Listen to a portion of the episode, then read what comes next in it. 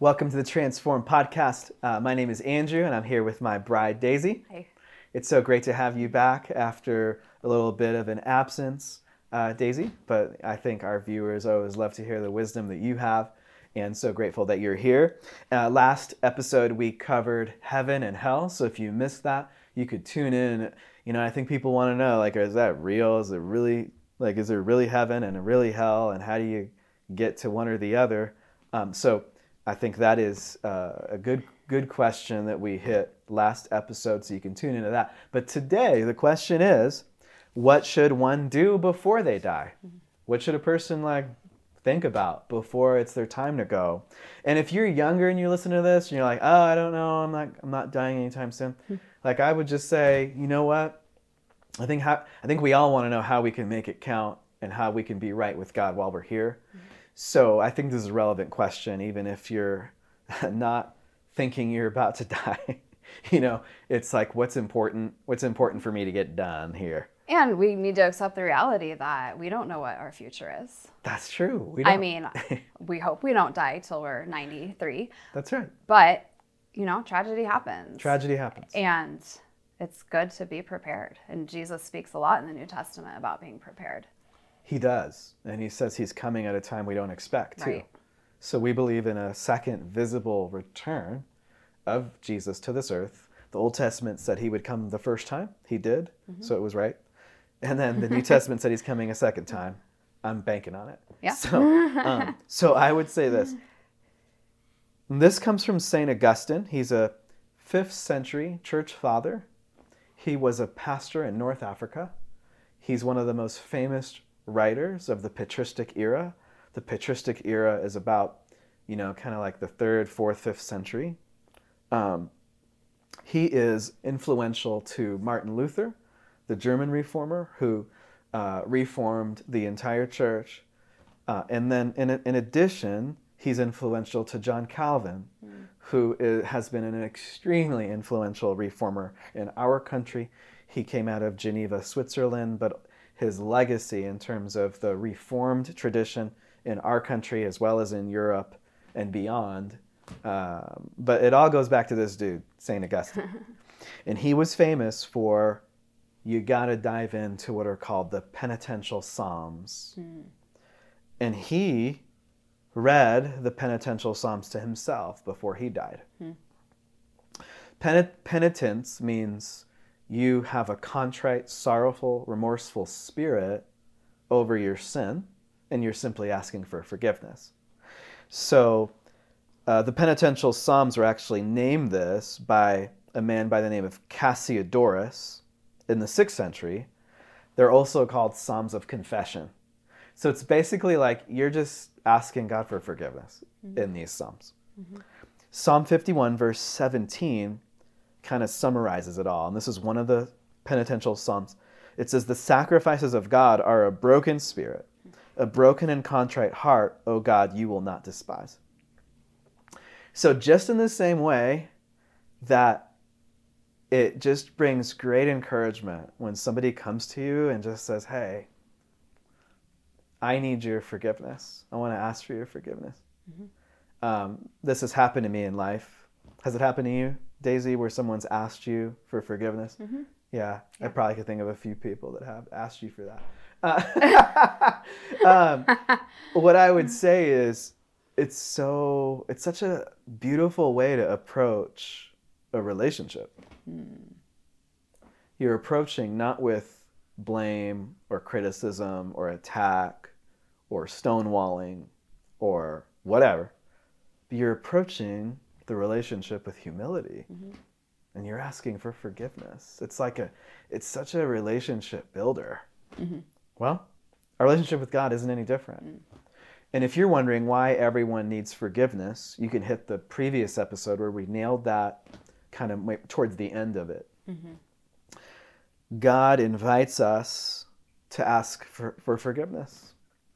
And there's this thing where, yeah, we have it as Christians, mm-hmm. but yet we continue to ask for it. Mm-hmm. Wh- Why do we do that? I think we do it because we, we love God and we want a relationship with God. Mm-hmm. and we want to know He loves us back. So it's just great to hear it. And He promises to forgive us through the death of Jesus. He says in 1 John chapter 1 verses 8 and 9, if you confess your sins, I am faithful and just. I will forgive you and cleanse you from all unrighteousness. Mm-hmm.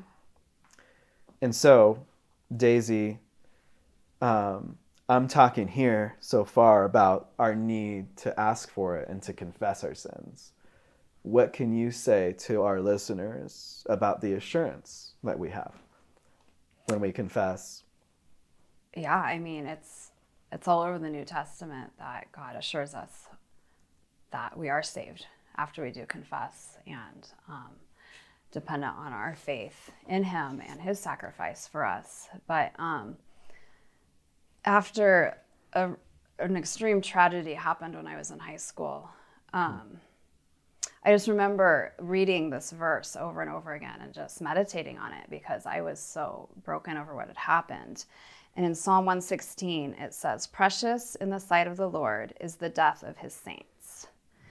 And um, I just remember reading that over and over and over again and just knowing that the death of these believers was something that God cared about deeply, and that it is even called precious. And that just um, really impacted me. And um, Ray Ortlund, he's a pastor in Tennessee, um, he wrote this about this verse um, God will not throw you away like a crumpled up piece of trash, He will receive you as His treasured friend. Hmm. I thought that was just a really lovely way of thinking about that verse and thinking about what, you know, death seems to be such an awful and scary thing. And yet, I think we really should be meditating on what God has for us hmm. through that death. And He has, you know, a continued relationship with Him and a friendship that is going to even become closer and more lovely as we are um, so close to him without, you know, the barrier of sin and this world in between us. Wow, such a beautiful quote and such beautiful words. So the believer, Jesus says, will be with paradise. So this is what he tells the thief on the cross. There's two other people that are crucified next to Jesus. And it's interesting. One of them is contrite, the thief, but then the other criminal is not contrite at all. Mm-hmm. Um, and in Mel Gibson's The Passion of the Christ, there's actually a historic depiction of a bird that would come and, you know, kind of kind of gnaw at the, the, the, people being crucified. But Mel Gibson took the creative liberty to show the bird gnawing at the unrepentant person. Mm. Um, but yet the thief confesses their sin and asks for forgiveness. And Jesus says, Today you'll be with me in paradise. So we believe that a person goes to paradise during what's called the intermediate state after they die. But yet, the believer's ultimate hope and anticipation is Jesus' visible return, in which there'll be a reunion of body and soul. So, the intermediate state, your, your soul is disembodied and you're existing in paradise. The kingdom of heaven is body and soul being reunited and that is a, a, thing. That's what the Christian is really looking forward to. Mm-hmm. So when you talk about it, it just sounds so hopeful, and mm. God's going to receive us as His friend, and mm-hmm. uh, you know I can't wait to see Jesus face to face when He comes again. You know, so awesome and beautiful. When you think about all of the troubles of this life, like I'm ready for the party. So let's Jesus. It says in Revelation, what is it? 21 no 22 at the end it says, Come, Lord Jesus. Mm-hmm. yes. so that's the believer's prayer, you know, come, Lord Jesus. Yeah. And so, um, Daisy, like, all right, so we're answering the question what should one do before they die? Mm-hmm. What are some things we should do? Mm-hmm. Like, I think it's a very relevant question for every human being. Yeah. What should we do before yeah. we die? So I have a list that I wrote down um, that I think is applicable to all of us, you know, thinking about that. So I wrote down become a disciple of Christ, share your testimony, forgive those who hurt you, serve and love like Christ, give generously and sacrificially, finish your race and keep the faith. Beautiful. Beautiful. Which one? What are some of the ones there that maybe jump out at you? Um, I've been thinking a lot about forgiveness lately, so that one definitely jumped out at me. Mm. Wow. Um, Okay. I think my heart has been holding on to some things that I haven't really thought about needing to forgive, but then realizing the impact on my life of those things. And, you know, I need to work through that. And I need to forgive. So that's one that that I've been thinking about lately. That's powerful that you I think it's a powerful thing for a human being to do. It takes courage, it takes humility, and it, it brings healing. Mm-hmm. I think about what do you need to make right? You know, are there are there mm-hmm.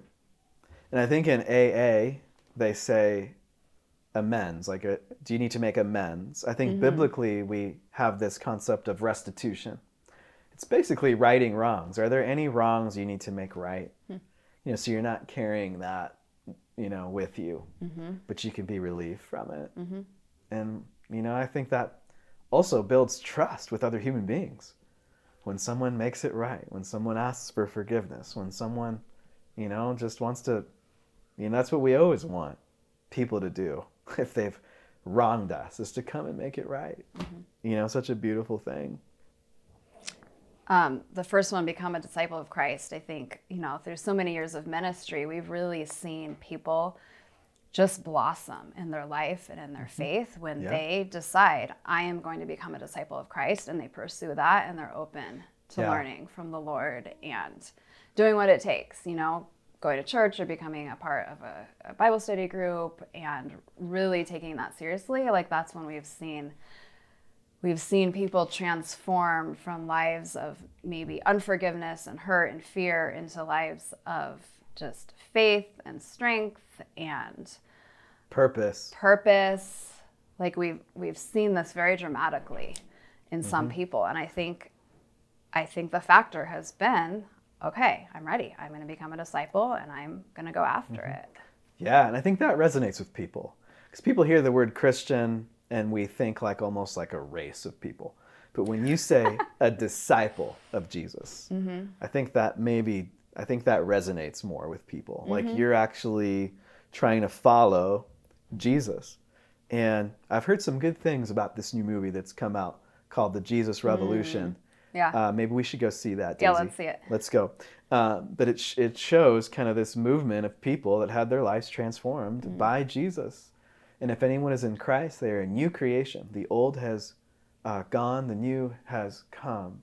Um, this has happened in your life, in my life, and it is kind of our mission. Like God called us here to this city uh, to minister to people and to spread the word. But of course, through this technology, we're able to reach people all over the planet, and we're grateful for that.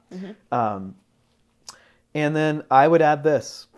So you said, you know, like you got a list of things we should do before we die. I would say this Jesus gave his last words to the people he loved. Jesus gave his last words to the 12 disciples, and it sounds like there were some other disciples there too. Mm-hmm. And then on the cross, he gave his last words to his mom. Mm. Mary was there.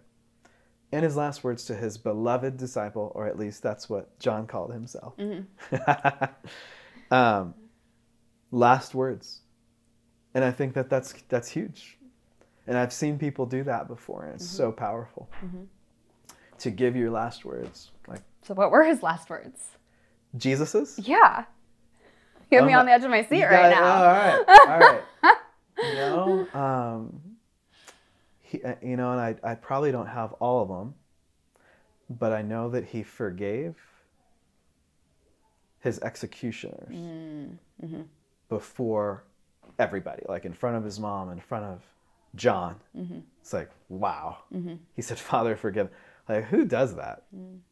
Like, that is huge. Mm. yeah But then also he says, Mary, behold your son.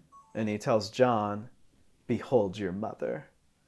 Um, and so they're they're kind of he's kind of you know saying, hey, you guys take care of each other now after I leave, and you guys are going to be like family now. Um, so, and there's there's likely more I'm forgetting. I mean, he had the last words to the thief on the cross. Today you'll be with me in paradise. So give your last words to the people you love. All right. And so, anything else for today, Daisy? I think we covered it. All right. So, if you are tuning in and you've been blessed by this, to have a purpose before we die, while we're here on this earth, uh, and you want to share this content with anyone near to you, uh, friends or family or whoever, we would be greatly encouraged if you would do that. And also, if you have a question you want us to answer on this podcast, you could submit it to hello at sjdenver.org. See you next time. Bye.